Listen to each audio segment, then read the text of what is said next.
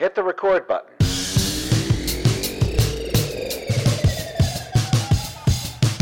Hi, welcome to the Shadowscape podcast. I am Corey. And I'm Sean. And today we want to introduce you to our friends, Nick and Savannah. Hey, I'm Nick. I'm Savannah. Nick and Savannah are the creators of the online music magazine Playlist Play that you hear so much about from us, and also Um, the creators of a brand new festival experience and resource guide called Guest List. I'm the creative director at Playlist Play. I'm also the co-founder. I am the editor and co-founder of Playlist Play and Guest List. Today we are sitting in Sean's loft above Shadowscape Studios, and we're listening to the rain. Yeah, so if you hear just a lot of water in the background, it's the roof. It's Sean's rain stick. I do, I do have, a, I do. I had a rain stick band in the nineties. What were they called? Um, pretty sure we were called. Um, I, I do. I remember it started with Wingdings. You did have quite an affection for that font. It was, only one better is Comic Sans. Whatever letter is the ambulance, that's my favorite Wingding letter.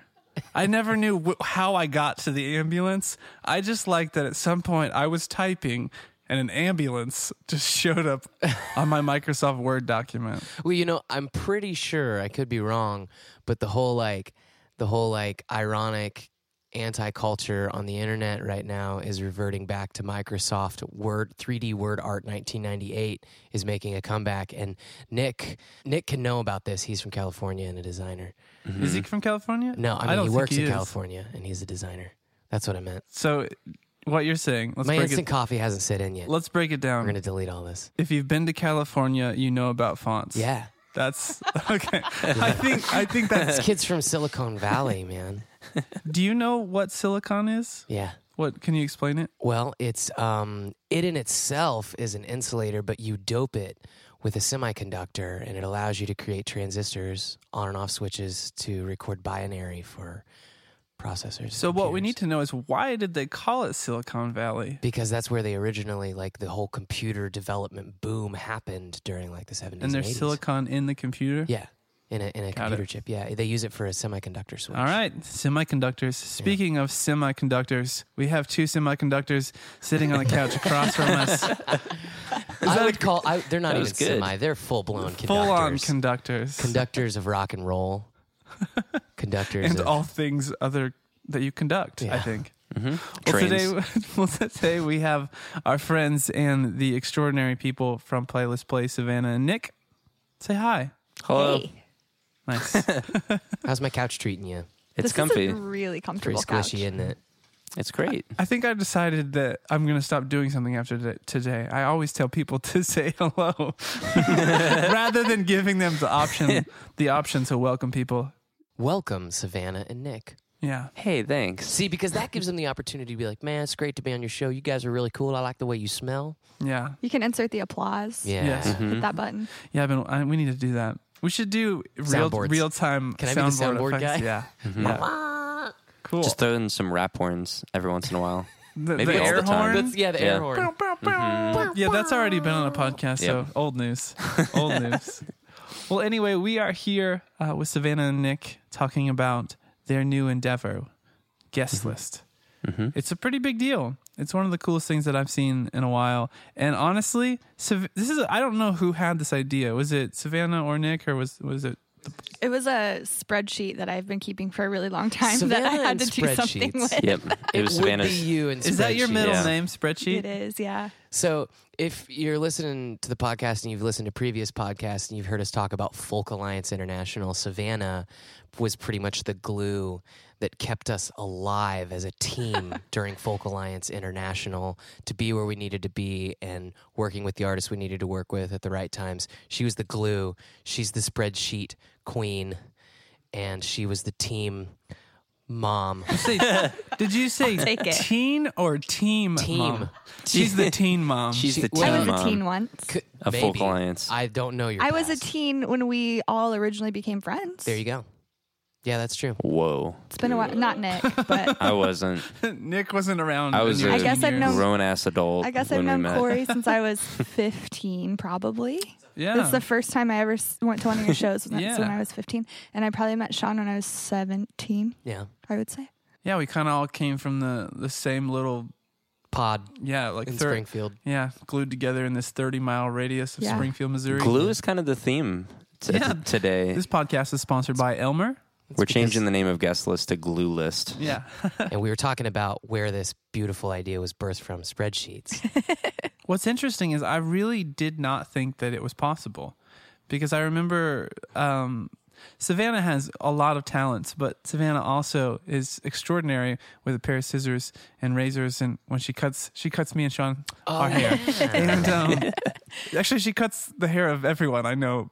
That's actually my friend, I think. So, um, but I remember her telling me, uh, just sitting in her chair at the salon, and she was telling me about this idea. And I remember thinking, this is cool. I like this. This makes a lot of sense. Seems completely impossible. And I don't think in the moment I was, I was thinking, I was not like broadcasting to her yet, like, this is never going to work. But I'm thinking back in my head, like, this seems so big. So broad, and and I think for me, I'm thinking, uh, how how could one individual do that? Um, the great thing is though is that you're also married to Nick, and yeah. and sometimes the impossible gets possible real quick when you actually know what you're doing. You know the right people. There's glue in your yeah. team. Yeah. Here we go. So give our listeners just a little snapshot of what this guest list thing is. Uh, well, what I really wanted to do is create a comprehensive music festival database. So um, just last year, Nick and I, because we have a music publication, went to fifteen music festivals. And um, that's where the spreadsheets came in to keep us organized. But um, there are some websites out there that, where you can search for, for um, music festivals and, you know, try to figure out what you want to do, but they're either not comprehensive, or you also have like craft fairs and bake sales, and you have to sift through right. all the information. It's and not so, rock and roll. Yeah, mm-hmm. uh, I would not say punk bake rock sales enough. Are very rock and roll. I, I do love pies. Sorry, they're go great. That's going to be our next essay on Playlist Play, the true punk rock. We could do a rock and roll bake sale. Yeah, um, but yeah, so I just had this vision of um, everything has heroin in it. Sorry. Uh, I just had this vision of having everything in one place, and and having something really beautiful and useful um, where people can figure out what festivals they want to go to, and where we can help bands uh, find festivals that they should be playing at, and kind of go from there.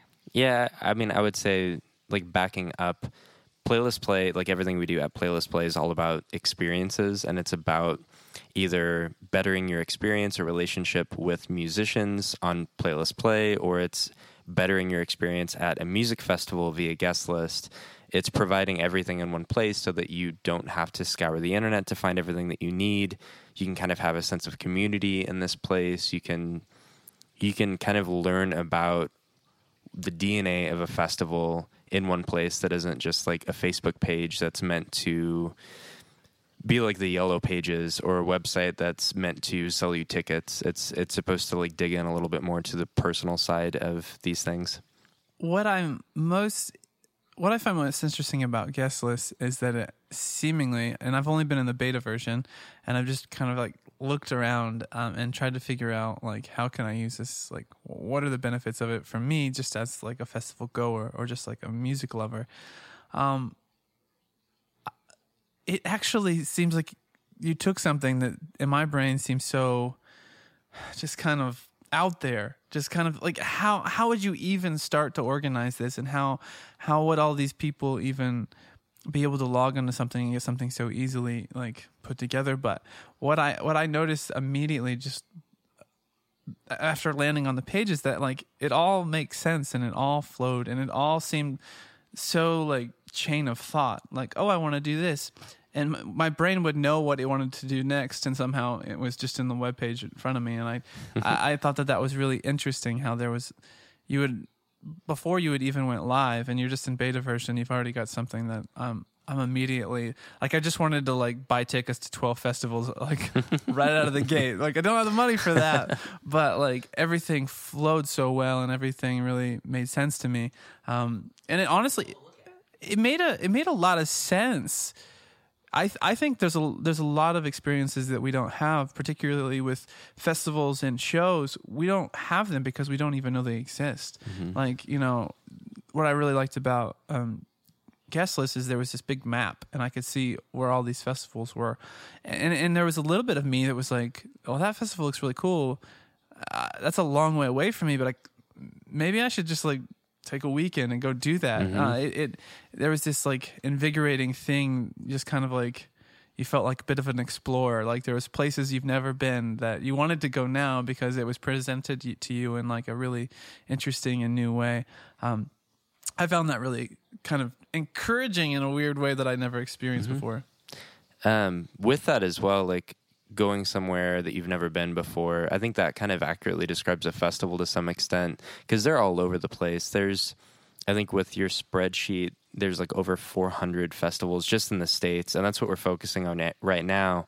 But when you go to a festival, it's not about seeing the band that you've listened to for years and years. Part of it is, but it's also walking past a band that you've never heard of and discovering them for the first time, and like hearing that music and having it stick with you, and and every time you hear that band from now on, you have this memory of of the festival, um and trying to kind of capture that in some in some kind of way. And just to like, one of the features on the site is being able to to filter uh, festivals by proximity, so however close they are to you.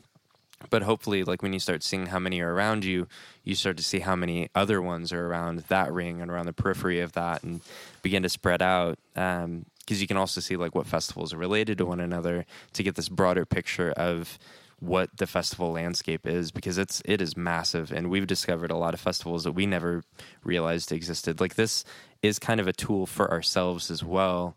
We love going to festivals, but there's no easy way to organize that information. Well, it sounds a bit like, you know, it was like Savannah just described. It was born out of kind of an accidental necessity. Like, absolutely, we're trying to keep all this organized and figure out how we can get where and connect all the dots. And all of a sudden you're looking at this spreadsheet and realizing this is invaluable information for anyone else who would be interested in festivals. Now, one feature that I thought was really cool from the website, and I've not dug into it quite as much as Corey has, but was that you guys are also incorporating um, outside experiences into the festival. So restaurants to eat at, places you could stay. I, I, is that right? Tell me more about that. Yeah, that's something I'm really passionate about. I love, um, again, experiences, the whole experience of when I go to a festival, if I'm in Louisville, Kentucky for the first time for Forecastle Festival, what are um, restaurants I should experience? What record shor- stores should I check out? Um, whether you're a band coming in for the festival and you're vegan and you need to know where to eat, or whether you're just a festival goer and you want to have a whole fun weekend and really explore a new city, um, that's really important to us. So that's going to be something, especially in version two when we launch, um, is really those city guides and recommendations and where to stay and what to do and how to hang out.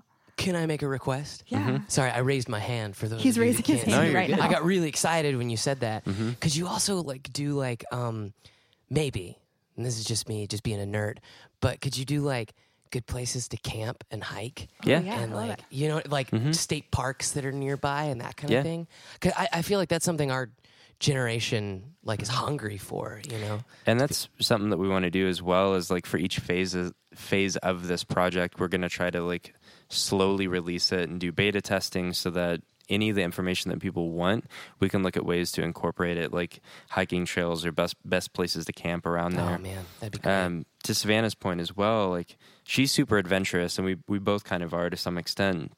But we also understand like how overwhelming going to a festival where one hundred thousand people are converging on one spot is.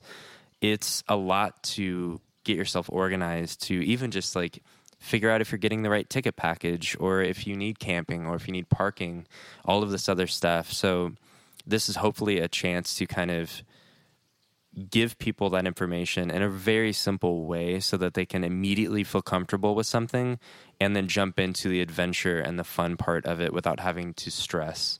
That's so cool. So it not only helps people discover mm-hmm. festivals that they could wind up at, but it really helps them put the whole experience together and take a lot of the fear and the guesswork out of it. And I know for me that like that that would be the part that I'd be most nervous about. Like showing up, bunch of strangers, live music, I'm comfortable with that. But where do I park? Where do I stay? How do I get there? That's really cool. So behind the curtain is is Guest List. Uh, is it the same employees and personnel of Playlist Play, or is it a different team, or is it just you two? Um, you know, what's who's actually doing this on the day to day? Because it seems like a ton of information to have to collect and to organize and to and to code mm-hmm. and to create. And uh, what's that look like behind the curtain?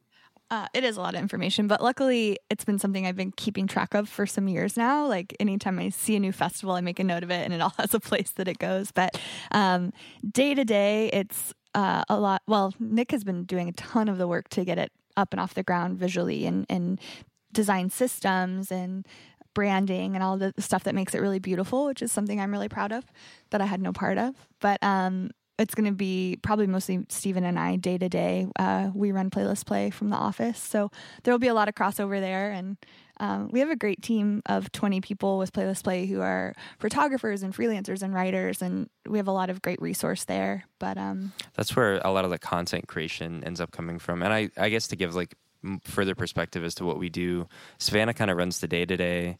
We both founded Playlist Play and then Guest List now as well, but I kind of serve as a creative director. So I kind of create the vision for the products that we release and then for like some of our uh, content that we end up releasing as well. So the biggest part of Guest List that's kind of being done behind the curtain right now is building a database.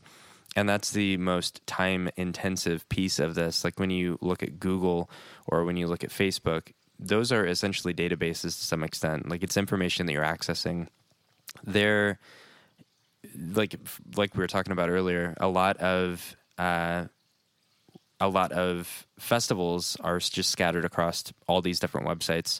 So we're bringing all of that information into one place and creating a database that people can easily ac- easily access, and then putting um, an experience uh, design on top of that.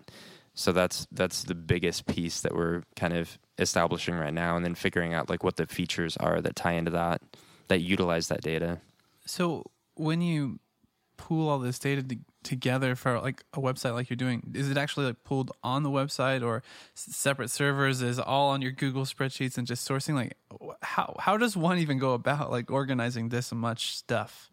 It's a lot. So it starts with Savannah's spreadsheet, and it kind of lives there, and that's a way that, to organize the data itself. Is that just everything in your life? It yeah, starts with Savannah's it starts with yeah, Savannah's really spreadsheet. That that's uh, our breakfast is in there. Do you get your wedding vows off of our a wedding vows were uh, in. It was column by column.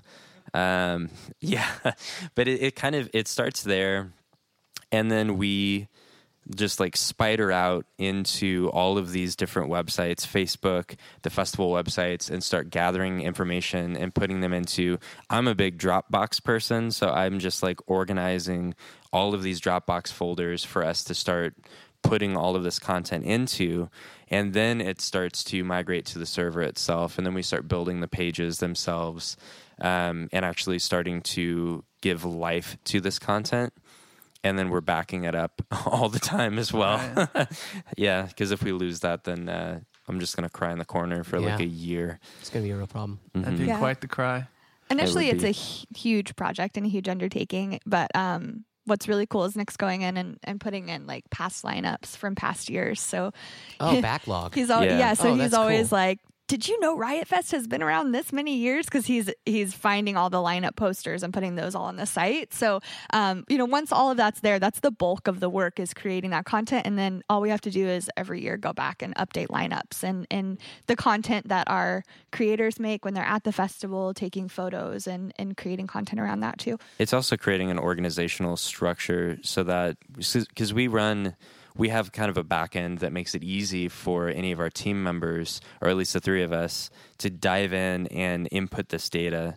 So it's creating a structure on the back end too, to make that simple and to just have fields that people can input um, items in, and then kind of a, a an, an item related to what you were talking about as well. The the previous lineups was something that was birthed from recommendations and feedback that we got from the beta testing.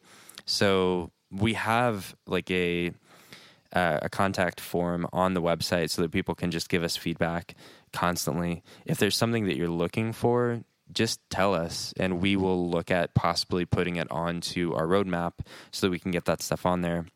The the previous lineup element is something that's just cool because it it's a historical aspect of this festival. It also helps establish trust because you know this festival has been around for a long time, and it's just super cool to go through the last like twenty years of Vans Warped Tour and see where it started and look at the Xerox poster yeah. that they had initially all the way to where they're at this year, and the bands that were on the very bottom of the yeah. lineup, you know, that are now headliners just like now. huge. Yeah. Well, that, that was, so that's what I was going to ask mm-hmm. a second ago when I got really so excited, cool. my arms mm-hmm. went, went in the air. I was going to ask favorite, most fascinating backlog discoveries. Um, I haven't even like drilled into the smaller bands, but it's, it's seeing like how Coachella started with like two days and how it's been broadened. I think it's like four days now, or just how Less Than Jake has been on like every year of Warped Tour since it's been around or like Riot Fest has been a festival that we've appreciated for a long time. I had no idea that they go all the way back to like two thousand eight. And that they've had like the Descendents on almost every single bill. It's it's just wild to see how much respect has been around for these festivals and how much they've grown, not just with like the lineups having more and more and more bands, but also like how they've gotten into multiple days, or how Maha this year has a conference that's a part of it as well. Um, it for me, it makes me feel closer to those festivals, even though we've been to some of them like multiple years in a row. It's neat to see that like, and, and with stamp. that people want to relive those memories. Like it's yeah. really cool to go back, you know, Warped Tour mm-hmm. ten years ago and be like, I did see that band. Yeah. That's crazy. You know, and, and, um, relive those really good memories and think about summer days on a rainy day like today, you know? Really yeah. Cool. And there's like a bunch of bands on the Warped Tour lineups that I forgot that I had seen. Like, I think like A Day to Remember was there one of the years that I went, and I totally spaced on that. And I realized that I have seen Amberlynn, and that happened at Warped Tour. And I just found out that at like one in the morning the other night. Still haven't seen him as many times as I have. No, that'll never. Unfortunately, that will never happen. Well, not, Rest not in now. Peace, Amberlynn. They're not yeah. playing jams anymore. Sad. Did you have a, a vigil that day?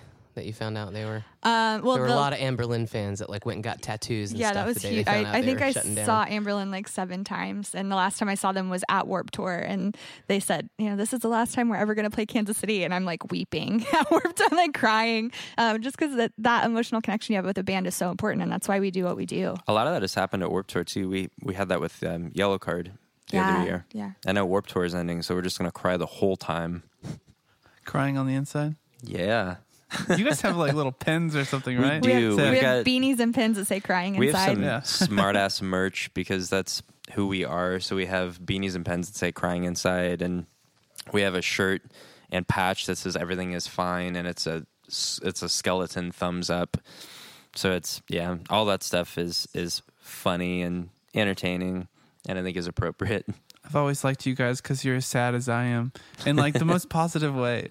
Like, we just, we really enjoy mm-hmm. being sad about music. And our next project is highly kids. emotional. Yeah. We're just our emo next, kids. Our next project is actually sad as I am dot tumblr dot com. Oh, dude, put it on Zanga. Zanga's the up and coming, man. Dude, I, I still wish you, if you would go ahead and just secure this website for me. I still want to start the Tumblr Christian Dads Who Vape yes. uh, at Tumblr. I still think that would be a funny one. Oh, man. I'm on it. A bunch of guys with fedoras vaping, you know. For the rest of this podcast, I'm going to be uh, designing that, that website and the branding. The branding, the font is just going to be like a cloud of vape that forms the letters. All of a sudden, smoke is just going to appear on the guest list. Like if you get deep into like a certain, every time you refresh the page, it just smokes up and then it comes back down to see your information. Yeah, it's, it, sounds, it smells like grapes though. Yeah. Do you guys, have you ever vaped before? No, no. No. I have not vaped. I was in a, a recording session once uh, with this guy named Dave Orlando, and he had a uh, he had this vape that had blueberry pancake, mm-hmm. um, like vape juice. I don't know what it's called. That's what it's called, vape juice. I so, swear Willy Wonka is like the... He behind is, it. He created mastermind. Vape, yeah. The, like, it, candy's no good. I have to get into the tobacco industry. it was it was extraordinary. Like, I'm not going to... It didn't make me want to go out and like start vaping, but it smelled just like blueberry pancakes. So the, the whole recording session, like every time I'd get ready to do vocals, I'd be like, would you go and like vape in the mm-hmm. booth for like twenty minutes? And so the whole time I was singing, I can just, I felt like I was in IHOP. Mm-hmm. It was, it was, I really... want to go to IHOP so bad, but Steven and Savannah don't like IHOP. Why? We're Denny's people all the way. Oh. We this is a constant There's the conversation eternal debate that we have. Of um, Waffle House, Denny's, and IHOP. Oh, yeah. And IHOP is definitely at the bottom of the list. I'm a stuffed French toast kind of fella. I'm not a loyalist, but I have a strong sentimental place for Waffle House oh, in my heart. So good. I think they all they all fill different voids in my life. Yeah, that that's I would agree with that statement. Uh, but for me, like. I, my wife had a bad experience with Waffle House, and so what I can. Woman hasn't had a bad experience? Yeah. Is it because the food wasn't cooked? Uh, she, I think Savannah hasn't. I, I have never know, had a bad experience at Waffle House. You're on my House, team. The There's record. Glue between I us. I think she, it was her birthday. She, she was born stuff. on Christmas, and I think one year they were like out of town, and you could the only place that was open on Christmas was Waffle House, and I don't think you know, it mm-hmm. might have been gross. I don't know. That's okay, um, or but, it could have been back when cigarettes were allowed uh, who in your knows, food. Yeah, yeah, in your food. Yeah. So, so we it never go ashtray. to Waffle House anymore. I only go to Waffle House if I'm on the road or something. Yeah. And I can, I have a friend who's tra- as trashy as me who will be like, Sean Let's and go I will go Waffle. with you, Corey. Oh yeah, no Waffle House though. Have you had the triple chocolate pie? I I. I I have that. It's kind of like a moussey thing. Yes, yeah. That is where it's at. Like, mm-hmm. it, like maybe if, that's why. If you catch nothing yeah. else from me today, go to Waffle House, get the triple chocolate pie. It's like a dollar. It's so good. Yeah, and you don't even need to read the menu. Just order. Just get it. Just get the All Star Special, two eggs over medium. Never do that. I never do that. I'm gonna oh, have man. Smash Mouth stuck in my head now because you said All Star. You have an All Star. You know, last week when we had Faint Heart here and we recorded their podcast, we jammed.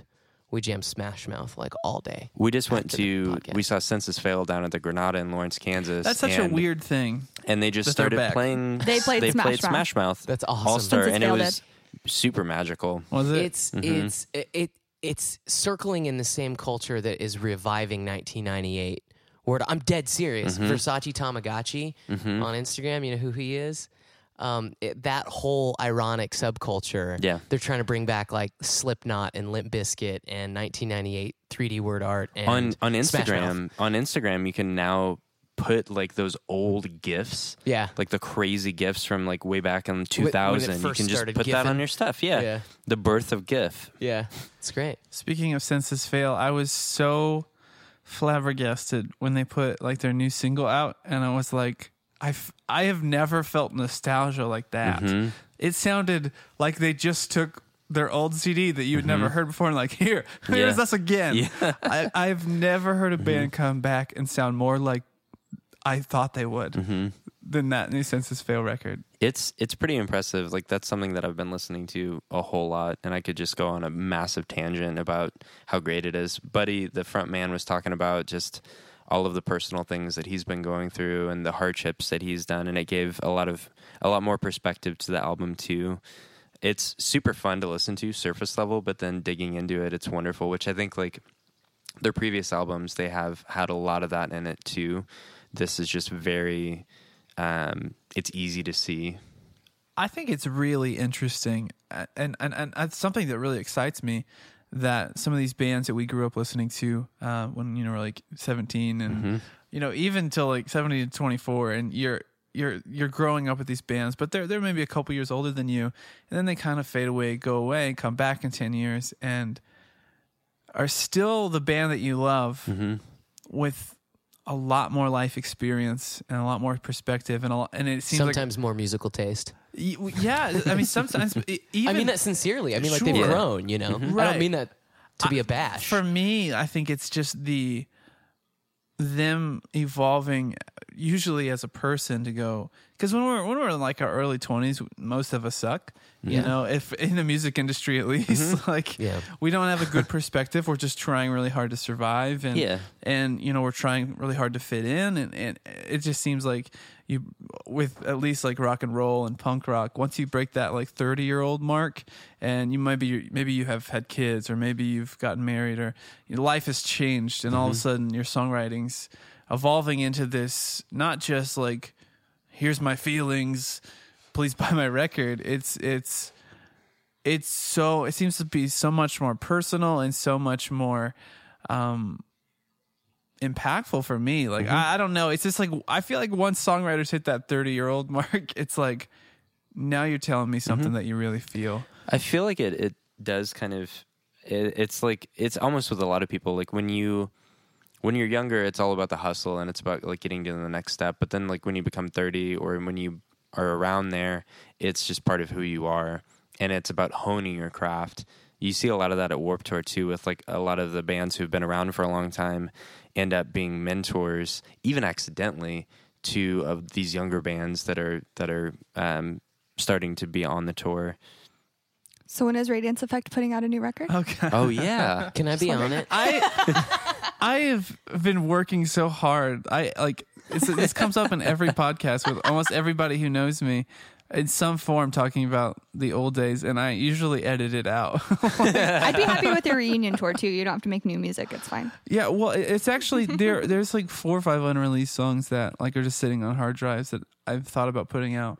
But I, I have thought about getting together with. Uh, a few of my favorite people from that, that era. Um, and just like hashing through, just not trying to go back to what we ever did, but like, um, you know, particularly like Ben and Curtis. Um, it was just, those were the first guys that I ever met that were just like, why are you so good? Like I, I didn't understand their talent. And, you know, uh, Chris Caceres was just this extraordinary guitar player. And those guys taught me a lot about music that I didn't know, and I've always wanted just to like this point in my life just sit down and just jam out some rock and roll and just and with no rules and just make something just trashy and awesome. Um, so I don't know, it, maybe someday. But trashy and awesome. That sounds like Taco awesome. Bell. Yeah, that could, that could be the name could, of your album. It is, or the single. The Radiance to, Effect. Trashy oh, and awesome. Yeah, that would probably maybe. I'll keep the awesome out. I'm too yeah. self self deprecating to, to put that. Trashy on and all right. yeah. Trashy and acceptable. I, I'm, yeah. I'm, so I'm working on a new record right now, and I actually wanted to call it Rock and Eye Roll, but like, but I have gotten such bad feedback. That could from be your that. Shirt, though. Yeah. Your next T-shirt. There you go. Uh-huh. I thought it was. I thought it was funny, but like, apparently, it just sounds like a sushi roll. In it there. Does yeah. actually. That was my very yeah. first thought. So was we were probably going to with sushi tempura shrimp in it. Yeah. yeah. So I'm on the internet. I show up at, what is it, guest list dot com? Is that right? Uh, the g s t l s t dot com. And then um, shortly, it'll be even shorter. It'll be g s t l s t dot com. Nice. Cool. So no vowels? Yeah. No vowels. Man, that it's that short and me. Simple, yeah. and it confuses me. But yeah. That's the best way to do yeah. it. Bookmark it, and then you'll yeah. never have to remember. So I show up to your website. Mm-hmm. What am I seeing? What What's my mm-hmm. experience? Like, what can I do here as soon as I land on your website? So there's a couple things. Um, when you immediately land on the website itself, there is a uh, a search form. So you can immediately start searching for something if you know what you're wanting to find. Um, you can search by the festival name. You can search by artists. You can search by location. And then there's two filter options that are right there. You can filter by music genre, or you can filter by proximity um, or price. I think it's price right now. Uh, but that'll kind of focus in the search itself a little bit more. You don't have to search through any of those things. You can just hit search and it'll give you everything. Uh, so it's just whatever your preference is. Um, or you can scroll down the page and we start to serve up uh, some like um, just like some of the different festivals that we have. It has some of the recommended festivals as well, something you can do on the site, which we'll probably talk about later. But uh, you can review festivals. So when you review something, it gives the festival a score, an aggregated score. Uh, on the homepage, you can sift through some of the more popular festivals as well. So if you're just looking to discover something, that's a good first step. Um, further down the page as well, there's a uh, video um, kind of player, like a playlist. And this is something new. You haven't seen this yet. Ooh. But it ties to our YouTube channel so that any of the sessions that we do with you wonderful folks at, at Shadowscape uh, serve directly to the homepage as well. So people oh. can immediately see like what this experience is. Thanks, man. Yeah. It's pretty neat. And then, we had to pay a lot for that. Yeah. yeah. Yeah.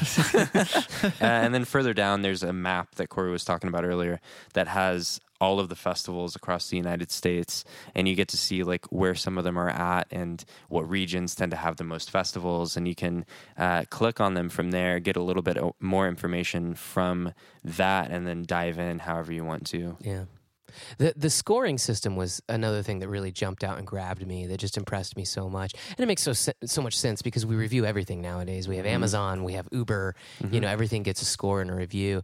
But I had never thought about reviewing, you know, if there was a community of people reviewing and scoring festivals, what that does to help other communities of people looking for festivals. I think that's really, but only someone who is doing what you were doing, which was trying to get to fifteen festivals a summer, would think of that. You yeah. know, is this worth our time? Yeah, it's just those little things yeah. like, hey, maybe don't bring your kids to this festival because it's mm-hmm. not like not a good situation. Because there's a mosh pit. Yeah, yeah. Um, just the, the different little things that you you only know if you've been, and and really sharing that community. That's cool to create a better experience. So I know. Right now, it seems like you guys are pool- pooling all this information and, and building these databases. Um, in the future, do you have any plans to spread this out and work directly with festivals, or is this kind of something you want to keep in house? Yeah, we're doing. I'm doing a big uh, press release for all my contacts, um, and hopefully work directly with the festivals. Which, you know, we worked with obviously a lot of festivals last year, going to fifteen of them, but um, using our contacts there to make it an even better experience. Um, I think a really big goal of Playlist Play is to help smaller bands succeed. And now a goal for Guest List is to help smaller festivals succeed. Because anytime cool. a festival yeah. doesn't get to come back, it's heartbreaking, especially if it's one that you loved that was yeah. doing some good. And it's hard to be a festival and it's hard to survive. So, um, you know, whatever we can do working with those festivals to help create an amazing experience and just give them attention. You know, there's so many festivals that are affordable and that, you know, aren't very far from where you live that um, people could be enjoying. They just don't know about them yet. Yeah. And there's um, like we we strive to do that, to feature different festivals in different ways. Like through Playlist Play, we're able to create content like galleries and interviews and stuff like that. Through uh, Guest List, we're able to actually create this identity, uh, like a comprehensive identity for the festival in one place. And we do allow festivals, like if there are festival curators that are out there, they can get onto the site. I'm a big documentation nerd. So in our About page, we've got like a couple different About pages, um, but you can advertise on the site in a couple different ways. You can promote your festival listing. So for smaller festivals, you can bump up your listing into like the the top of the search results, into some of the different carousels that are on the page or on the website as well, so that they're getting priority access, um, so that you can get your information in front of people a little bit easier. Um, we also have like related festivals. So if you're a super badass festival that's around the Chicago area, you can have your festival appear on the same page, uh, or like a link to it appear on the same page as like Lollapalooza, um, so that every festival is like just easily accessible, um, and that so you understand what it is within all of these different contextual buckets. Uh, but we try to make it as easy as possible for not just fans to find and love a festival, but for the people who are curating the festival, who love it, to help other people better understand it and better love it and better access it. And for bands to get placed on festivals too. Yeah, um, that's something that, that we're looking at um, further as well, is just making it easier for people to sign up for to play a festival itself and to get themselves further known. Such a phenomenal resource.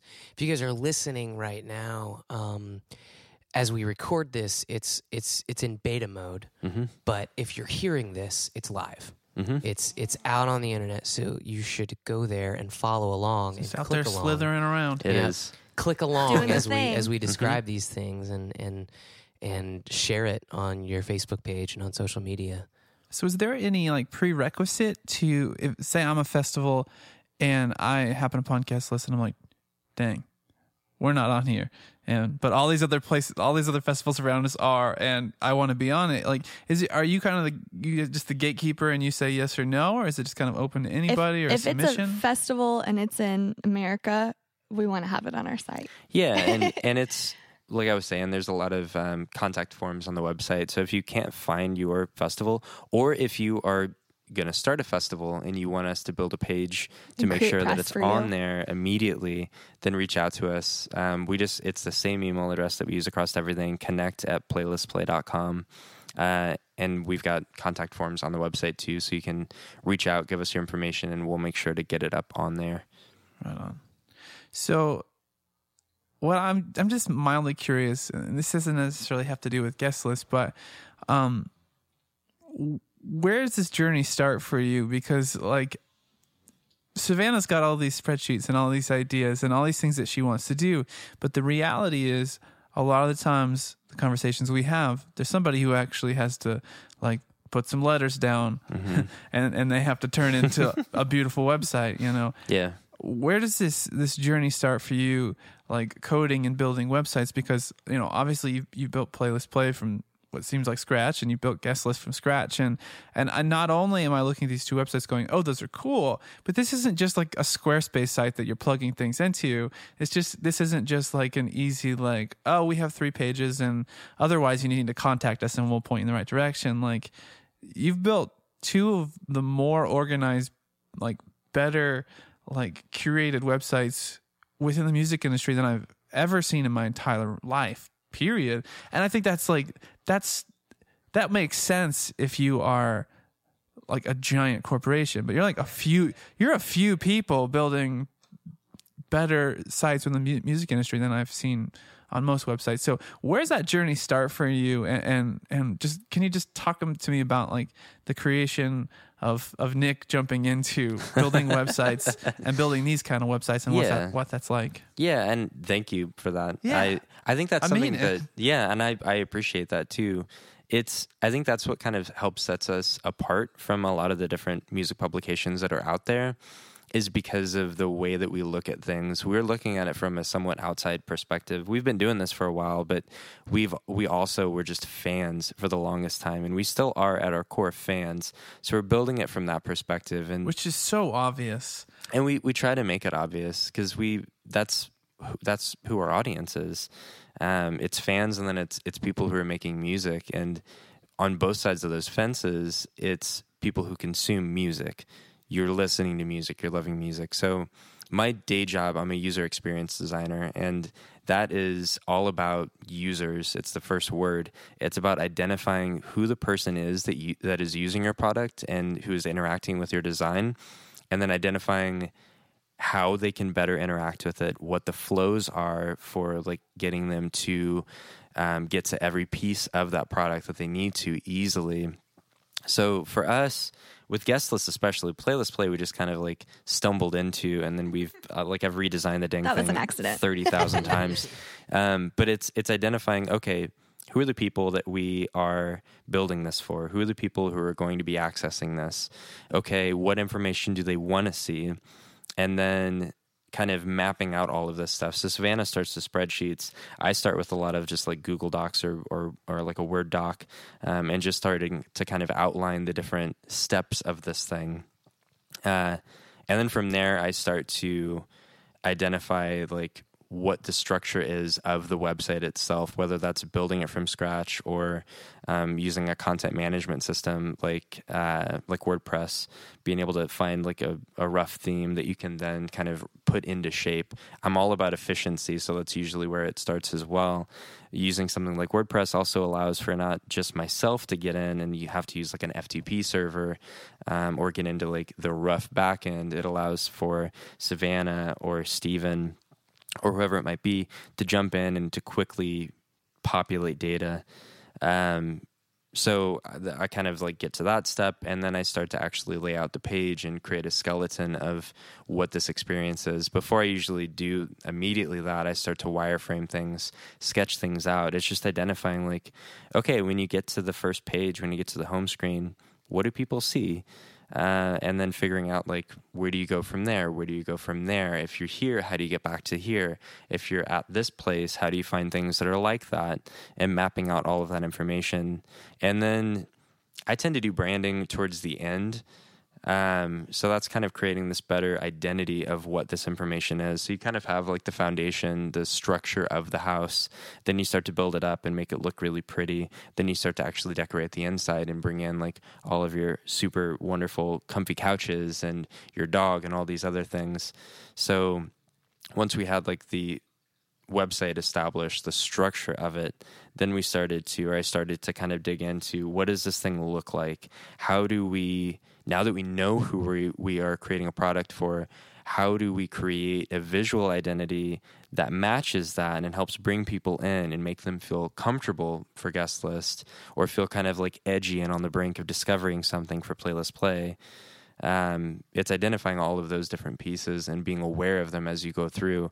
And then it's also being able to admit like, okay, I've been designing this somewhat in a vacuum. I know that I'm probably wrong about some of this stuff. How do I open this up to other people to make sure that other people can give us their opinion? Because we're not designing this just for ourselves, even though it's a tool we'll use. So that's why we did, why we are doing a beta for Guest List, and we're opening up to feedback from people so that we can get the information that people want into this thing. And we're realistic about it as well. Like, there's only so much that you can do as even a human. So within Guest List, I've started to kind of craft a um, a roadmap for all of these different releases for our different versions. So as we release version two, we'll have new features that are a part of it that have been requests that people have been chatting about um, or sharing with us via the beta itself. Uh, so that's just kind of how it is. It's a very iterative cycle, and it's kind of starting with who is who are the people that we're designing this for, creating this for, and then how do we sustain that and ensure that we're growing with those people? Because if we lose track of that, if we let the website remain stagnant in any kind of way across like anything that people are building, if you leave something stagnant, just like a house, the house metaphor I was using earlier, it will become dilapidated, it'll fall apart, it'll feel stagnant. And especially today, you can't feel stagnant. You have to keep moving. You know how your wife like leaves you a list and it says like mow the grass and change the light bulb? Uh, in our marriage, it's I need this image. I need you to build me a new page. Uh, I'm going to need the short link for this. And that's something, the really important part that I left out, which is like the very beginning is just us having conversations and us kind of talking about, oh, wouldn't this be cool? A lot of scotch and sketch pad. Yeah. Yeah. It's a whole it lot is, of that. Yeah.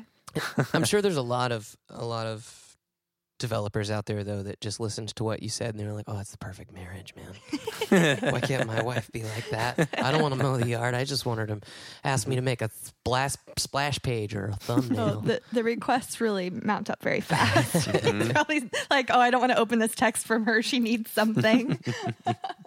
So with branding, I know that's something that you and I have found a, a, a fun part of our friendship, mm-hmm. is just talking about, that looks cool, that looks like crap, mm-hmm. this is neat, that's bad. Like, where does branding come for you? Like, do you have like a, is there an inspiration that you're holding on to, or is this kind of just coming out of the ethers of your brain, like, oh, that's neat to me? Mm-hmm. uh, is, is there any like brand guide in your brain, or is it just kind of whatever you like in that moment? I tried to, being in U X, I try to steer things clear of like being in design as well. And I think this is something we talked about. It's not about designing for yourself or creating something for yourself. While like it might look cool and that's your aesthetic, it's very much of like, how is this going to resonate with someone? So with the Playlist Play branding, with I, the Playlist Play rebrand is a really good example of this. We started in a, a kind of initial place where we had an idea of like the people that we wanted to visit the site. After I think it was a year, we we knew the kind of people that visited our site, and we knew what kind of music they listened to. So the logo for it is like kind of distressed distressed it's a little like punk-ish. Um, that's all because of the audience that we have kind of curated, uh, the people who ended up visiting our site and the, the content that people interacted with the most was that. So we wanted to gear something towards them. Guest list is, I am a big fan of like establishing brand adjectives. So like I was saying before, like I started with the structure of the website itself and then like looked at Savannah's spreadsheets and kind of identified what is this thing? This is what it should kind of feel like. Um, or this is like what it should, which, what it should feel like when you interact with it. And then I took that to what should it look like.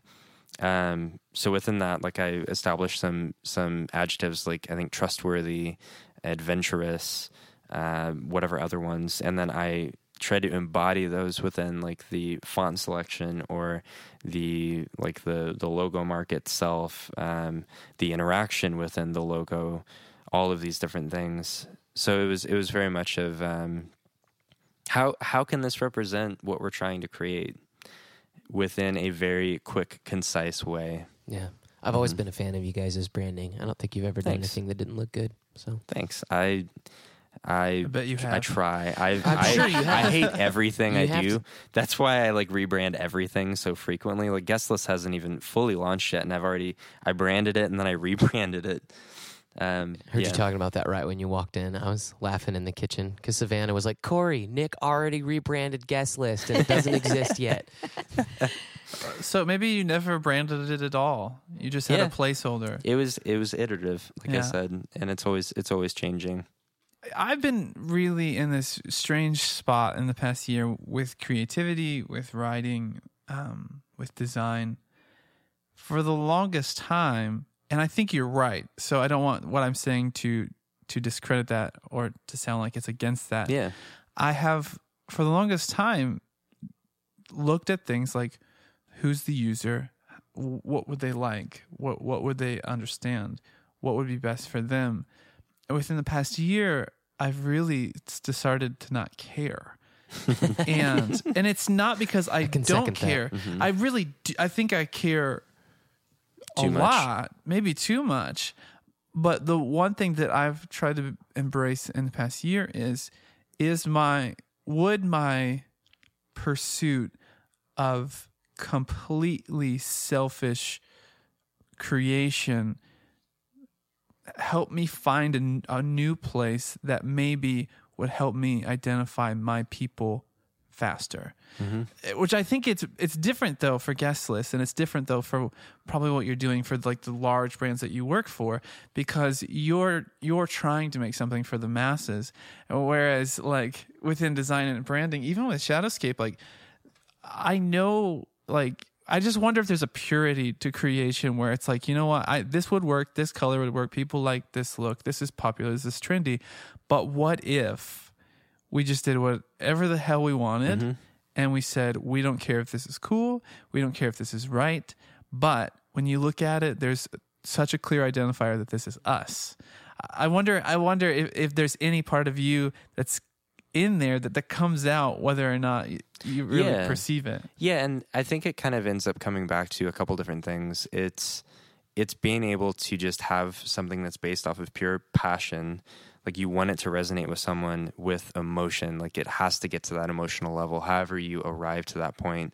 And I think that's, it's also something that you learn when you are doing it more frequently, like over and over and over again, but you have to acknowledge yourself as a master of your craft. And it's really, really hard to do, especially when you haven't been doing something very long, but with whatever you do, you eventually have to come to this point where you realize that. And establishing that trust with your client, especially within design, is something very important because they have to trust your aesthetic. They have to trust the way that you're creating something, the way that you're measuring it.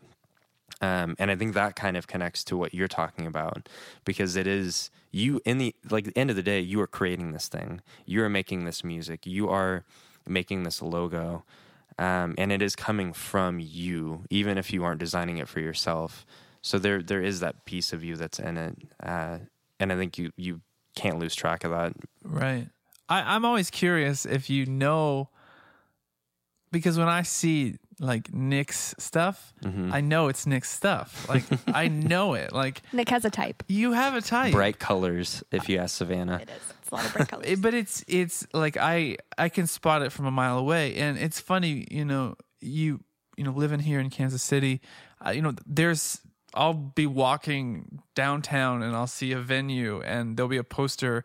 Like there'll be a hundred posters on the window and I won't even know that you designed one of them. But as, as soon as I see it, I'll know that I can, I can just text you and be like a picture and be like, this, is this you? And it's like, oh, yeah, that's me. Like mm-hmm. I, I know you. And I, so I think there is an element of you, whether you're meaning to or not, that just is like, Nick's just happening, whether, whether that's what the user needs or yeah. not. You know? And I think like to some extent you, like that's what establishes your clients, your clientele. It also establishes your like design tribe is like who you, what you end up identifying yourself as within your aesthetic, because that is half the reason, if not more, then that's like what attracts people to you. That's why people want you to design posters for them, why they want you to like put together branding for them or whatever it might be, is because they saw something that you've done and they like that. They like how it looks or like how it feels. And the same could be said for Playlist Play. Like the people who visit mm-hmm. our website and listen to our playlists are like us because mm-hmm. they like the things that we like and they trust our curation. And they, if if we are talking about a band, they can trust that that's going to be a band that they like. Yeah, no matter how like wide you cast your net, you're always going to get those people that are kind of like closer to you. You're going to bring them in. Yeah, I've always really tried to figure out who... who I'm always thinking about with any clients I have, any brand I'm working with, or it just any peers, like collaborative efforts. You know, I'm always trying to understand them and who are their people, who are looking at them, like what are the kind of people who like that, and just just to to, to, to help myself better understand who these people are that I'm working with. What's interesting about you is it's hard to really pin down Nick and his creative thing, because like I see you design for like lots of like punk bands and like bands that we're into, but I also scroll through your Instagram and John Mayer likes your photos and it's like what the, I don't I don't know I can I can no longer establish the your people anymore. Um, I don't even know. No, no. It's that's, mostly just pictures of my dog on Instagram. Yeah, that's but yeah. true. But that's should be. I yep. mean that's that's a people too. Mm-hmm. So I'm curious um With with Guest List and Playlist Play, um, these are really interactive websites mm-hmm. that are constantly changing. And I think a lot of websites, particularly um, unless you're like a music like blog or an online music magazine, a lot of um, artists within the music industry, it seems like their websites are almost a, a waste. Like it's just kind of a hub to get to their social. But for you guys, is is there much of a lean with Guest List into social, or does it really play kind of as a standalone a lot better? So a a big part of that is it's when we try to describe Playlist Play or our other websites, um, our other websites, just Guest List, but they are music experience websites. That's the way we kind of have branded them, or that's what we tend to call them when people ask us, like, what is this thing? Um, there are many different pieces to that. So if you're going onto the website, it is more finely tuned, curated elements. It is like the long form story pieces. It's it's concert reviews, or it's like the data based information um, on Guest List. But when you do go to our socials, it's a little more free form. It's more of like it's when you meet your coworker for drinks after work. Essentially, it's it's seeing like the stories that we post on Instagram and Facebook, with behind the scenes stuff at festivals. Like we we're pretty fortunate in that we get to like go to a lot of festivals and we get to go behind the scenes and meet people or interact with bands back there or do sessions with you all. Uh, and a lot of people don't get to see what that experience is like. So on social, a lot of a lot of the times it's us kind of pulling down the curtain and showing you like this is what it's like. This is This is just the community. So it's kind of putting you in, in one way into the community itself. And it's also just like sharing stuff that we think is kind of cool. Yeah. It's more the conversation. Yeah. It's kind of like, well, it's kind of like when you follow an artist on mm-hmm. social media, you see them live and you see the stage performance and you see the way they're dressed and mm-hmm. the, the things that they say. But then you follow them on Instagram and they're showing you what they're eating for dinner on their mm-hmm. tour bus. starts the conversation. Yeah, it's it's like a it's a handshake. Yeah, or cool. It's more of a hug, I guess. That makes sense. Mm-hmm. Long hug, big, long, we sometimes love sweaty hug. That's something you should know about us. Uh-huh. So we love it's hugs. True. We we all got hugs when you came in today. I have never not gotten hug. Yeah, when I've been around you two. Yep. That's just the way it is. That's what we do. So I'm really curious, and I know this is a hard process, but do you have plans to develop an app for Guest List? Yeah, the short answer is yes. And right now, like if you visit the website on a mobile uh, browser, it feels like an app, and that is purposeful. Um, something that we would like to do, we would like to allow people to, and this is future facing, so if we don't do this in like a year, don't come back to me and be like, you said we were going to do this. But hopefully like be able to allow people to create festival, um, like fashion their own lineups uh, and schedules on the website itself. When you go to a festival, especially like Bonnaroo or somewhere, there's a really good chance that you're not going to have service when you're at one of these things. Or your phone is dead. Or your phone is dead. Story of my life. But that wouldn't help with, with an app. So we'll just go with, with offline. If like if you're offline, it would be great to be able to have access to all this information, to be able to see like the last Facebook post or to have your schedule ready. Um, so having the app would then be just like a pocket-sized version of this. So you can access any of this information at any time, which ties into the being prepared aspect of Guest List. Yeah. Would, yeah. would you allow other users, maybe depending on their ratings, rankings, or involvement, would you allow other users to create their own like recommended schedules to share? So you could download Steve's yeah. Bonnaroo like a, ta- a tastemaker situation. Yeah, yeah. yeah, and that's kind of like what we're starting to establish with being able to review festivals.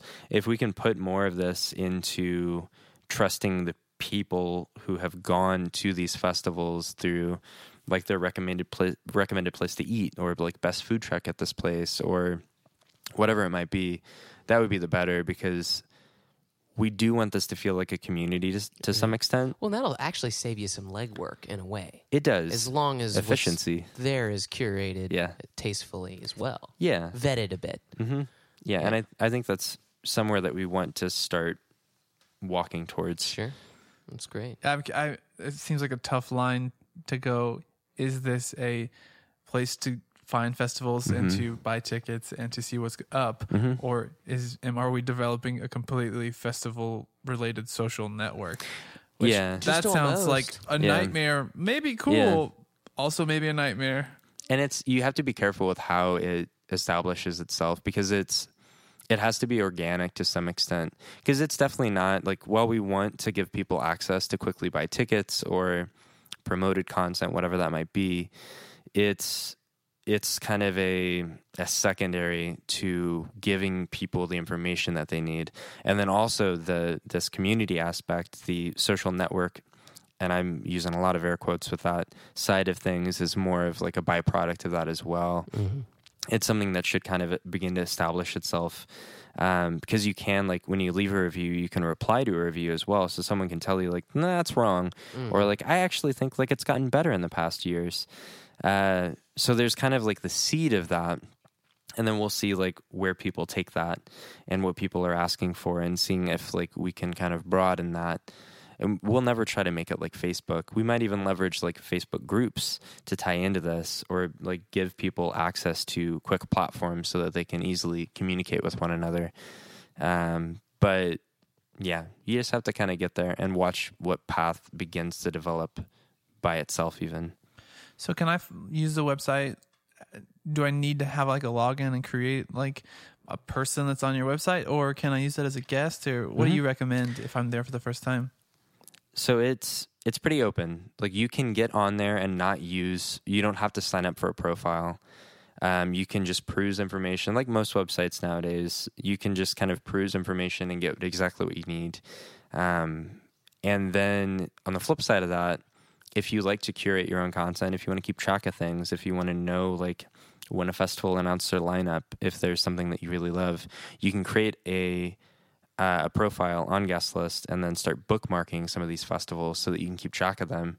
So when changes happen, you know it's there for you. Uh, so it's it just depends on whatever kind of user you are and how you want to gather your information and, and how you want to keep that uh, accessible. Nice. Nice. Do you guys have a favorite festival? There are a lot. I think it just depends on what you're going for. Like overall atmosphere, I would say um, Sasquatch. It was my first festival, and it's probably still one of my favorites because... What a great name. It's so good. And the, the phrase like that everyone was saying, I don't know if it's official or not, but it was kicking it in the quatch. I've actually is, said that yeah. multiple times to Sean. You know, it's there's like, been a few applicable situations yeah. we've been in, man. You got, where you that got, makes you sense. Got to. I, I, I love it though, because it's like, it's this almost fantastical place. And my favorite band, The Decemberists, the first time I ever saw them was there. It's at the Gorge, which is this massive, it's this massive, um, I don't even know. It's gorge. It's a gorge. It is a gorge. It's like a canyon. And there's the main stage, and that's like right on the edge of the canyon itself. So We're the Decemberists, it's in Washington. Washington. So it's in Washington. Okay. It's in like the desert of Washington, which most Weird. most people don't even yeah. know is a thing. Yeah. So it's just kind of out there. And when I was seeing the Decemberists, the sun was setting right behind the gorge mm. and right behind the stage, and it was Magical. beautiful. But sounds awful. Yeah, yeah. It's a nightmare. Uh, Warped Tour has been one of the fondest memories of my entire life, because it's the festival that kind of taught me that you can be whoever you want to be and people will accept you. Mm-hmm. Um, and there's something really beautiful to that. But um, in town, here in Kansas City, middle of the map, is something that is just put together with pure passion. Mm-hmm. And it's people who love music, who are like curating uh, an event. And then I'm just going to just name all the festivals. Folk Alliance, which we've worked with in the past as well. It's another one of those things where people love this. And then the Kansas City Folk Fest as well, which is part of that. It's people who love this, who are putting this on because they think, oh, this would be so rad. All of these artists, people need to hear them. And it's it's a it's a chance to, to kind of create something like that. I'm done. We're also like really big fans of Hangout Festival in mm-hmm. Gulf Shores because it's right on the beach. Gulf Shores and, is the uh, best anyway. Just vacation yep. destination. Um, but yeah, For it's right on the shores. beach. It has my uh, favorite tacos in the whole world. And what are those? Stand. It's just this stand that's literally called Tacos Tacos Tacos. Mm. And it's they, only what do they make? It's a pop up. It's only there during Hangout, and I just like crave it all year round. But usually Hangout's like on my birthday, and we're on a beach and super uh, wide variety of artists, and you get a lot of walking in and a lot of sunshine, and it's pretty magical. They're brilliant though. Like, where should we put this festival? Probably on a beach. Like literally on the ocean. So it's cool. And all I can think about is tacos, tacos, tacos. Oh, oh that's all tacos. I can think about every day of my life. If you, what's bizarre about Savannah and the progression of Savannah is at one point I remember Savannah, I think she mostly would eat like candy and cakes, yeah, and Has pastries, and, and and that's that's that's really I think was your diet for a little while. Now you've you've evolved into this this healthy, like pretty food maker. Where did that come from? Um, I don't know. I just was your body just trying to tell you something, like probably, yeah. It's that like getting older thing, but um, yeah, I just. somehow stumbled upon this health journey. Like I knew I should be working out and that would make me feel better, but I didn't like working out. So I started like dancing ballet and rock climbing and doing acro yoga. And um, I always say I'm easily tricked into exercising. And then that, that becomes um, like the gateway drug to like eating healthier. And you know, I'm doing all this good stuff for my body. So I've gotten into uh, smoothie bowl making, and They um, look delicious. They Half do. the time, I don't. It's they don't so even look good. like food. They look like so a painting. It's kind of like eating dessert for breakfast. So that goes back to my truest form of always wanting sweets. How can I have dessert and not die for every meal? Yeah, yeah, that's awesome. So you guys are highly involved with um, with artists and with uh, curating content about artists. Um, I'm curious if there was any. Like music magazines or online blogs or anything that really inspired you to want to do this, or if any, there was any part of you, that you've, if all of a sudden you were just like, I just want to have a music blog, or if you were inspired by other things, or if you guys listen or watch or, watch or read any other music things in the world that kind of guided you into this space. Um, it was even more simple than that, and, and maybe it was subconscious. Um, but we really just started sending each other playlists when we were dating. And yo, and, mm-hmm. yeah, and uh, Nick made a website so we'd have a place to put our Dear playlists. Yeah, you what? guys, are, this is so what? romantically Stop disgusting it. and cute. Uh-huh. So. Guest List has been so weird because we actually like have a game plan and a roadmap, and Playlist Play was just like, oh, we just put playlists on a website. Oh, someone wants us to interview them. I guess we'll create a page for interviews or something. And and we just figured it out, and it was kind of peek behind the curtain, an accident. But, um, you know, probably subconsciously I was influenced by A P Magazine and, you know, like growing up reading those things. And, um, but we were never like, someday we're going to have an online music magazine. Like, we just woke up one day and we're like, I think we have an online music magazine. That's the difference between, like, you guys are, like, not old, but, like, you meet kids now, and, and you'll, you, I have cousins or whatever, friends have kids, and they're like, they're like ten. It's like, what do you, what do you like? What do you want to do when you grow up? And they're like, I want to be a YouTuber, or mm-hmm. I want, like, they have all these things. Like, I want to be a fashion blogger. And it's like, you're nine. What yeah. are you talking about? Mm-hmm. But so, you know, I was just curious, you know, if there was, it, it seems like you guys just happened upon it in an interesting way. It did. I think it, like, was influenced by the things that we do consume to some extent. So, like Savannah was saying, alternative press is, is something we both read growing up, especially. Um, for me, I we always joke that, like, we're just trying to be pure volume, but we oh, kind I of forgot are. About about pure I forgot about pure volume. We all are being we, subconsciously influenced whoa. by pure we are. Volume. It's just kind yeah. of still. Is it still exists? I think it does, in but it's like a weird a kind form. of way. It's it's different. Um, Bizarre. Wow, you really took is, me back there. Yeah, yeah. I had a, like a yeah. flashback to like emo yeah, two thousand seven days. I literally have that flashback every day. uh, Pace Magazine was always something that's influenced me as well, because it was the first magazine. C M J kind of did this too, but it really taught me, like, why read about music when you can listen to it. So they had samplers that would come with the magazine itself, and that was like, it just made so much sense. Mm-hmm. Like, why not let people listen to what you're talking about? Let them garner their own opinion, which was always, like, really beautiful to me. Um, yeah. I think as far as influences, too, I was raised by musicians, and everyone in my family plays music. And That's I was awesome. I was in bands a little bit when I was younger, but I think as I've grown up, I've realized my place in the world is as a curator and not as a creator of music. And I think I can help a lot more people doing what I do rather than, like, trying to make music myself. And, um, you know, when Nick and I met, we were, what I, what really stood out about him to me was how much he loved music and how much he knew about music, even though he wasn't a musician, like every mm. other guy I had ever dated. Yeah. And so, um, you know, we that's the best part. Someone mm-hmm. who loves music who's not a musician. I know, it's yeah. they're so the cool. worst. I ended up with someone who's not even a musician. It's so great. Um, but yeah, so we found our place in the world and in the music industry, because it, it takes all types, and not everyone can be the musician, and not everyone can be the guy on stage. But um, hopefully we're helping those guys. Yeah. What an interesting story. Hi, I love you. I made you a website. Want to start a musical empire? Like, we could also get married. Is that yeah. your bio yeah. on Facebook? Those are be. my vows, actually. yeah. What else can be His said? His vows were literally were a, a playlist. It was so weird. Oh yeah. my! Just kidding. This is this is this is so meta.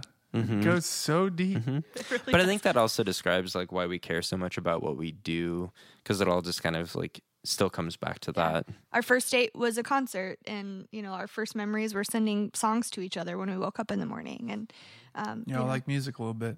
Yeah, our, on our um, the day after we got married, we saw Dropkick Murphys in Dublin. Like, it's just like that's awesome. That's it's, our whole our, life is mapped out by music. What indie film is happening right now? We should have led with this. Yeah, to really rope people into the podcast. Mm-hmm. Who are these people? Yeah, well, that's one of these days. I'm gonna shoot a.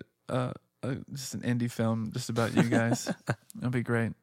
Um, well, you're talking about music magazines and things. Have you heard of, I think it's like an online entertainment blog called Lyrical Lemonade? Mm-mm. So I never had either. Uh, I was actually, so once or twice a week, I'll just, like, browse through all the people I follow on YouTube. Like, usually, like, you're, you're just like sitting on a toilet, like, nah, mm-hmm. I was gonna watch a YouTube video. Sean taught me that. Tube. Um, so, uh, but I happened upon a an interview with Gary Vaynerchuk and the creator of Lyrical Lemonade, and I'd never even heard of it. Apparently, it's like an online music magazine ish thing, but it came from a guy who's just like, I just really love hip hop in Chicago, mm. uh, and I really like just a, oh you just, told just a, me about just like a little this. white, just yeah. a little white kid. Like yeah. I just really like hip hop in Chicago. Started like promoting That's some cool. shows. Yeah. It grew into something. Mm-hmm. Now the dude's like blowing the freak up. They're asking him to like he's like I think he's curating stages for like Lollapalooza, and like he, I think he might be creating his own musical festival. He started printing merch. This was crazy to me. He started printing merch like. Hoodies, yeah. He just has like a, a his logo is like a lemonade carton, mm-hmm. says Lyrical Lemonade on it. So he, this is what he said. He said he started. He only makes like fifteen hundred hoodies at a time. Mm-hmm. He sells them out in like four minutes. They're like seventy dollars. Oh my god! So yep. in four minutes, he makes ninety thousand yep. dollars. That's insane. Can you imagine? This is that? an online Never. like entertainment website. So I'm just like so stoked for when yeah. you guys are rich. yeah. So are we. One day. It's just so crazy though how things, mm-hmm. you know, I only say that to just highlight how insane, like, and like, I guess insanely powerful mm-hmm. these, these like curative models are, because realistically, I mean, that's, I think that's why we love Spotify mm-hmm. is because they're helping us find things. Cause we, we're all like searching for these, we want to find music. And I think that's why, honestly, back in the day, MySpace was so good because yeah. you could just endlessly click top, until you found, five. you found something that you liked. And I think that's such a valuable thing that you guys are doing to take that time to curate things that you yeah. love. And, and, to, and to really, what's really remar- remarkable about you two is that I, I, I know there's, bands you probably don't like, but I, I, I don't hear about them very often. It's just, mm-hmm. we love music. We're going to champion mm-hmm. everyone we meet that has a pulse. And I, I think that's, that's remarkable because that's really hard. Um, you know, it's really hard for people to embrace all creatives so well as you guys do. And so I think that's, that's a really interesting just piece about you guys in the industry versus uh, maybe some other people in the industry who are kind of in it for, you know, the, the money or the fame. The attention. Uh, yeah, yeah, your intentions are, are really pure, and I think uh, that that's that's just a really cool thing to see. Um, you know, the only thing I'm really curious at this point is what what's the do you have a big picture idea for Guest List? Like, where where do you want this to go? Like, what can you inspire us to like stick with Guest List for you know for the long haul? What's what's coming up? I mean, my big picture, big dreams are every festival in the world. And, you know, we we have to travel to them, of course, to, right. to create content. And you're such a big yeah. deal that they pay you to yeah, do it. And, exactly. Um, yeah. But no, I, I want to help every festival in the world. And I want to really be a resource to plug bands in with festivals and bridge that gap. And, um, you know, really make it easy for people to enjoy music and consume music in a new way. Mm-hmm. Yeah, and it's... I think it's taking the base of what we've done and then creating an app for that for specific use cases. It's also adding more features to it. So um, Savannah kind of mentioned before city guides. That's something that we'll eventually be getting to, like with our probably V two release. Um, we'll be kind of curating these um, these other pages for what Uh, like the what the city itself is and what you can be doing within the city when you're around these festivals. Um, we're hoping to, like I was saying earlier too, begin to allow people to create their own festival schedule. So when they're there, they can just stay within the Guest List environment and curate those. Um, I feel like there's like a bunch of other stuff that we've got on the on the roadmap that we want to start adding in. It's a cool but, project because there's just so many ways you can go with it. Yeah, you know? and yeah. It's just Ever exciting. Yeah. It's we talk about it all the time. We go on date night and we're just talking about Guest Lists, you know. Yeah. And, and it's cool, and, and we're glad to be at this point. You know? I think that's really any big, great, just awesome business, and and, and maybe maybe why a lot of businesses you're seeing like not evolve correctly mm-hmm. because there are some brands out there who started as like a chocolate maker and now they're making automobiles, but mm-hmm. they're excelling because all they really wanted to do is help people yeah. and do something they're passionate about. And it's a core I, idea. I think that's where you guys are kind of at. Like I've seen in our just our friendship and relationship with you guys is slowly you guys are starting to love more things and mm-hmm. you're starting to meet new people who love things and you start loving those things because you love those people. And I think that's a really good um, kind of just way to look at it. Like mm-hmm. there's so much we can do. There's really nothing that Playlist Play can't do. It's just what do we want to do and how do we do it passionately and well? Yeah, and, and part of that too is just continuing to listen to what people want this to be, right? And curating it around that, around that space and making it into this environment that people want to spend time in, because it's not what we think they want it to be, it's what they want it to be, and they're seeing us present it in that kind of way. Give the people what they want. Yeah, exactly. I mean, that's that's ultimately what we are trying to do. We just want people to love this because they love this. Yeah. Mm-hmm. That's pure. That's good. All right. Two quick questions. Speed round. Nick, best record of all time. Oh, my God. Isn't that the I, worst? I it's would a say it's not gut. Even a speed round. It, Decemberists, picturesque. It's gorgeous. Or like flip side, second option, runner up or tie, Garden State soundtrack. Mm. Savannah, best record of all time. She's crying. This is so hard. I can't even pick a favorite band. I'm uh, sure it's like Emer- an Emery record. Yeah, it might be Emery's I'm Only a Man, honestly. That's good. That's good. Yeah. Oh, mm-hmm. Gosh. Remember that. Cool. All right. So tell us, where can we find you exactly? I want to be able to find you guys. You can talk about Playlist Play. You can give us a guest list. Both of those. I wanted to know exactly where to go. So for Playlist Play, it's at Playlist Play for most places. Um, for Instagram, it's that. Uh, if you just search for Playlist Play on Facebook, you can easily find us there as well. On Twitter, it's at Live, Listen, Share, because some snarky butthole decided to take Playlist Play. But if you're listening, you're that snarky you're butthole. The snarky We'll buy it butthole. From you for ten dollars. And I think it's like German or something. It's not even here. You gotta watch out for those Germans. Yeah. Well, Sean's girlfriend's German. Maybe she can help you. But she's maybe. Lovely. Can they she all translate know each other, right? a all, message? Yeah. uh, we all know Sophie. And then for Guest List, it's the same across everything. So it's the uh, G S T L S T for everything. Instagram, it's that. Twitter, it's that. Facebook, if you search for just Guest List, you should be able to find it. If you search immediately for the G S T L S T, then you can find that too. The website, like I said, is uh, the g s t l s t dot com or just g s t l s t dot com. And, and our then, websites link to each other. So if you find yeah. one thing, you're good to go. Yeah, if you can if you can track us down in one place, then you can find uh, the thread that leads to the other. The whole sweater will unravel, man. Yeah. Yeah. Then if you want to see plenty of like dog and cat pictures, then I do. Find our, our our individual pages. Love dogs. Yeah. Lots of dogs. Well, thank you guys so much for being on the podcast. Yeah, thank you. Thanks for having us. I hope you all have learned a lot. If you ever uh, want to mentor the greatest designer coder you've ever met, uh, you just email Nick. Maybe he'll help you. Probably not. He's mm-hmm. too busy to help you. I'm always open to chatting Actually, and helping. Actually, if you really want to get a hold of us, contact me. This do, is true. Yeah, that's true. We do internships too. Yeah, yeah, we do internships. Also, if you are, you know, looking for a long-lasting marriage relationship, just base one around building a career together mm-hmm. slash building a career together made a long-lasting relationship. So that's cool. Build playlists, build love. That's right. Aww. Aww. Love list play. I'm going to get that tattoo. Nice. Awesome. Well, you've been listening to the Shadowscape podcast. I'm Corey. I'm Sean. And we'll probably see you later. Probably. You've been listening to the Shadowscape podcast. This podcast was created by Shadowscape Records in Kansas City, Missouri.